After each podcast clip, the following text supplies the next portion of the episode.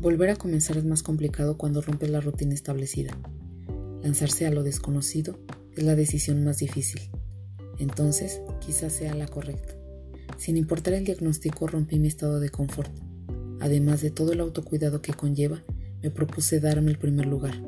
Me lancé como gorda en tobogán. Comencé a sanarme a través de todas las recomendaciones, pero sobre todo a través de todo lo que escribía.